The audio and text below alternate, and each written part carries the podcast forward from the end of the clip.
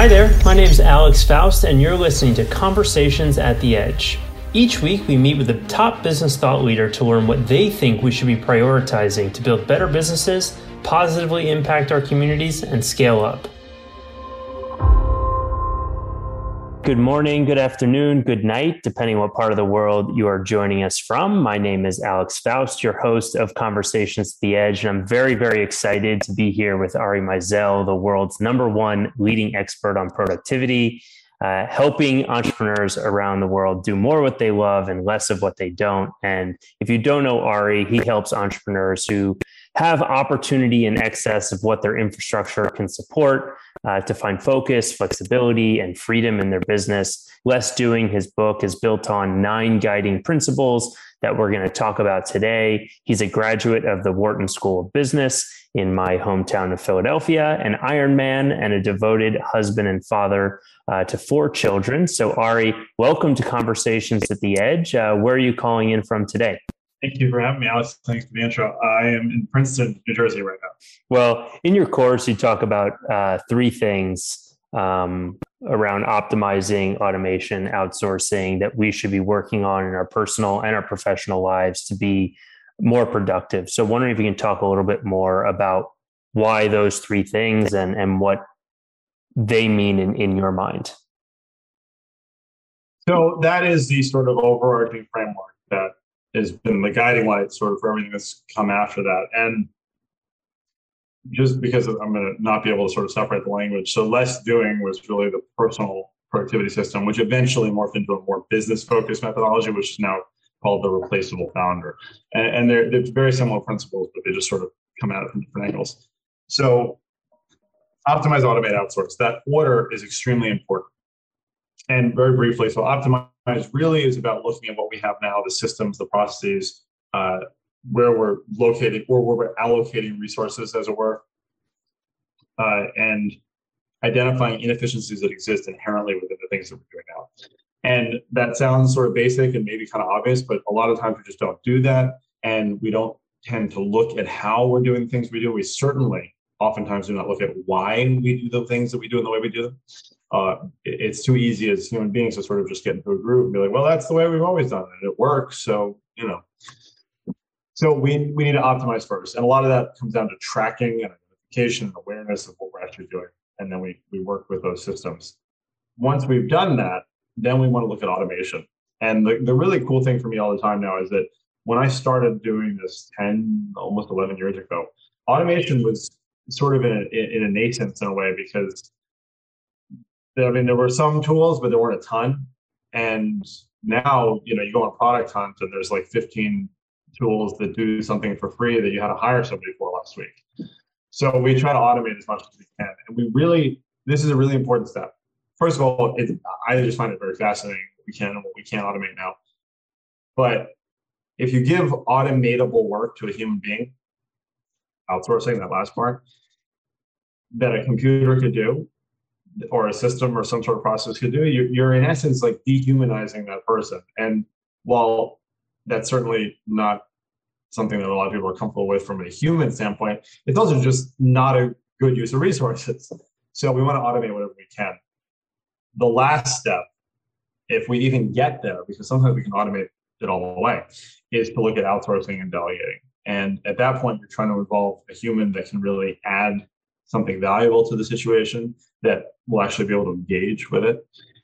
And the biggest problem, and this is just sort of the wrapper on everything, is that most people go backwards, right? So a lot of people, what'll happen is they'll come across a problem or a situation or a task that they don't like, that they don't know how to do, that they don't want to do, whatever it might be. And that the knee-jerk reaction for a lot of entrepreneurs and a lot of executives is, oh, I'll just get someone else to do it.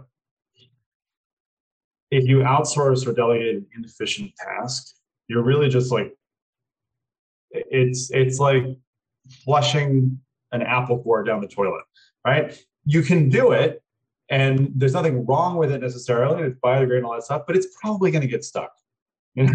And it's probably going to cause some problems. Maybe you're not, you know, it's like, it's kind of a risk no matter what you do. And that's what we see. And so people are really bad communicators a lot of times, even though I think they are better. They're not amazing leaders necessarily. They're not necessarily visionaries. They just had a good idea at some point that they were able to kind of run with. And I'm not putting down entrepreneurs because those are the ideas that fuel the world. But all the other stuff, we kind of just assume that we can do. We can't. In your course, in your book, you break down the idea of optimizing automation outsourcing into 9 fundamental ways that we can be thinking about them. And I don't think we have time to go through all 9, but can you briefly just share what those 9 are? And maybe we can talk about 2 of what you believe are the most important. Yeah. So the 9, I mean, so we've got the 80-20 rule, which is really about tracking. That's really the optimization thing. We've got choose your own work week, which I think is a really, really important one. And that's something we should definitely talk about. The external brain is another one. And that's about sort of creating an idea capture system. And actually, that would be a good one to talk about too. So those last 2 would be really good. And then we get into things like wellness, finances, setting limits. And honestly, I'm blanking on 1 or 2 of them. But it's been a while since that book came out. But yeah, so there's basically 9 fundamental. In the replaceable founder version, it breaks down into 3 main areas, which is communication, project management, and processes, which sort of maps to what it is in the personal one as well. But each of those breaks down into 3 subtopics and so on and so forth. Okay. So do you want to highlight those 2? Yeah. So the choose your own work week and creating external brain. Those would be 2 that I think are really widely applicable and just hugely important. So choose your own work week is about really owning your time and controlling your time. And sort of one of the impetuses for this came from my college experience. And so I ended up graduating from college a year early with 2 majors and 2 minors. And I'm just so everybody knows, I did not have particularly good grades, but I got it done and I got back to work. Basically, it was kind of what my plan was. And so I majored in real estate and entrepreneurship, and I minored in art history and psychology. When I was planning out my schedule for the last year, my senior year, I had to take a lot of extra classes. I mean, most people, I think, take 3 classes a semester. I took 7 both of my last semesters, but I only had class 2 days a week. And it's actually kind of how I ended up with the art history minor, because those were the classes that fit, which was kind of funny. But I had class Tuesday, Thursday. And that was it. And it was like 9 to 9, both of those days. It was a long day, but I had a day in between. I had a 4-day weekend every weekend. It was amazing. And like, I had friends of mine who were taking 3 classes, multiple hours every day, like, and they were just like drowning in it. And, you know, I kind of like reared up for the fight every week, and it was great. And so it really got me thinking about batching and about how we sort of design our time around the things that work for us, and how different circadian rhythms and different, you know, morning person versus night person, like all these sort of things play into it. But ultimately, really what it comes down to is control. Every one of us really needs and craves some level of control in our life, and control can come in so many different forms, from controlling what you have for lunch, controlling how many emails are in your inbox, or controlling your schedule. And some of us have more ability to do that than others. So it's not total control, but it's some element of that control. And the biggest tool in the choosing your own work week kind of arsenal is asynchronous communication. So I cannot stress this strongly enough. If you were going to walk away with one thing from this conversation today, it would be asynchronous conversation. So or asynchronous communication. So the opposite of what Alex and I are doing right now, right? This is synchronous. We're live. I can say something. He says something back. Call and response. We, you know, facial gestures, drugs, whatever it is, you know.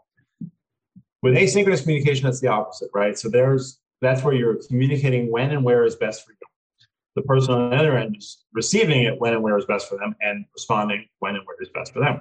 And email is an example of asynchronous communication, as is text messaging, although a lot of people don't use them that way, unfortunately. I'll touch on that in a second. But so there is a tool that I use, and the tool doesn't matter, it's just this is the one I like, called Voxer.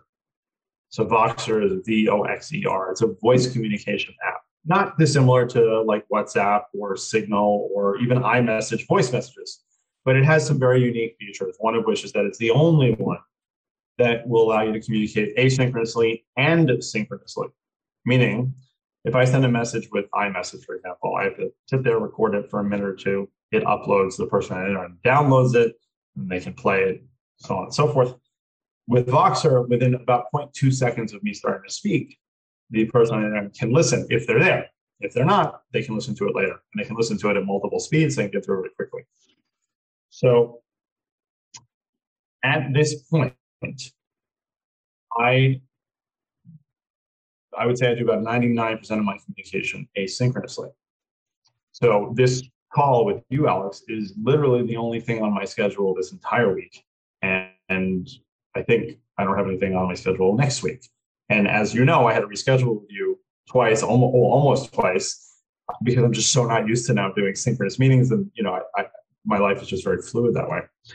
So I used to do private coaching one-on-one with people and, you know, high-level entrepreneurs and executives. And it was always in person for an hour, you know, met once a week kind of a thing. And then I moved to a group coaching model. Now I do one-on-one coaching again, exclusively over Voxer. So I have clients all over the world right now, about 24, and they have unlimited Voxer access to me. So that means that I talk to most of them almost every day, even if it's for just a minute or two. And my response time is generally pretty good, but I would say that I probably do about 20 to 30 minutes of work a day. And I can do it anytime I want, wherever I want. Somebody can send me a message at 10 a.m. Melbourne time, and I can get back to them at 11 o'clock p.m. my time before I go to bed. And it's so fascinating to see how, instead of somebody having to wait, till next Wednesday for our 45-minute session to get the 3-minute answer that they need, they can ask right now in the moment, whatever's bothering them, whatever's going on, and I can get back to them when I've had a moment to think about it and reflect and really give them the right answer. That's how I communicate with my team. It's how I communicate with some friends and my wife even now a lot of times. And it has just been such a game changer. So again, just to put that in a really small nutshell, I do high-level coaching, one-on-one, with over 24 people around the world, and I don't have a single call on my calendar ever. That means that I never miss a, I take my kids to school every morning. I never miss a pickup. I never miss a soccer game. I get to work as a volunteer EMT when I want to do that. And I'm still able to run a very successful coaching practice. Thanks for listening to Conversations at the Edge. I hope you enjoyed this episode, and if you did, please share it with a friend or a teammate who you think would benefit from what we covered. In addition, you can find us on LinkedIn to get all of the updates, or if you'd like to hear the full conversation, just visit growthinstitute.com/the edge to learn how you can become a member as well. Thanks again, and see you next time.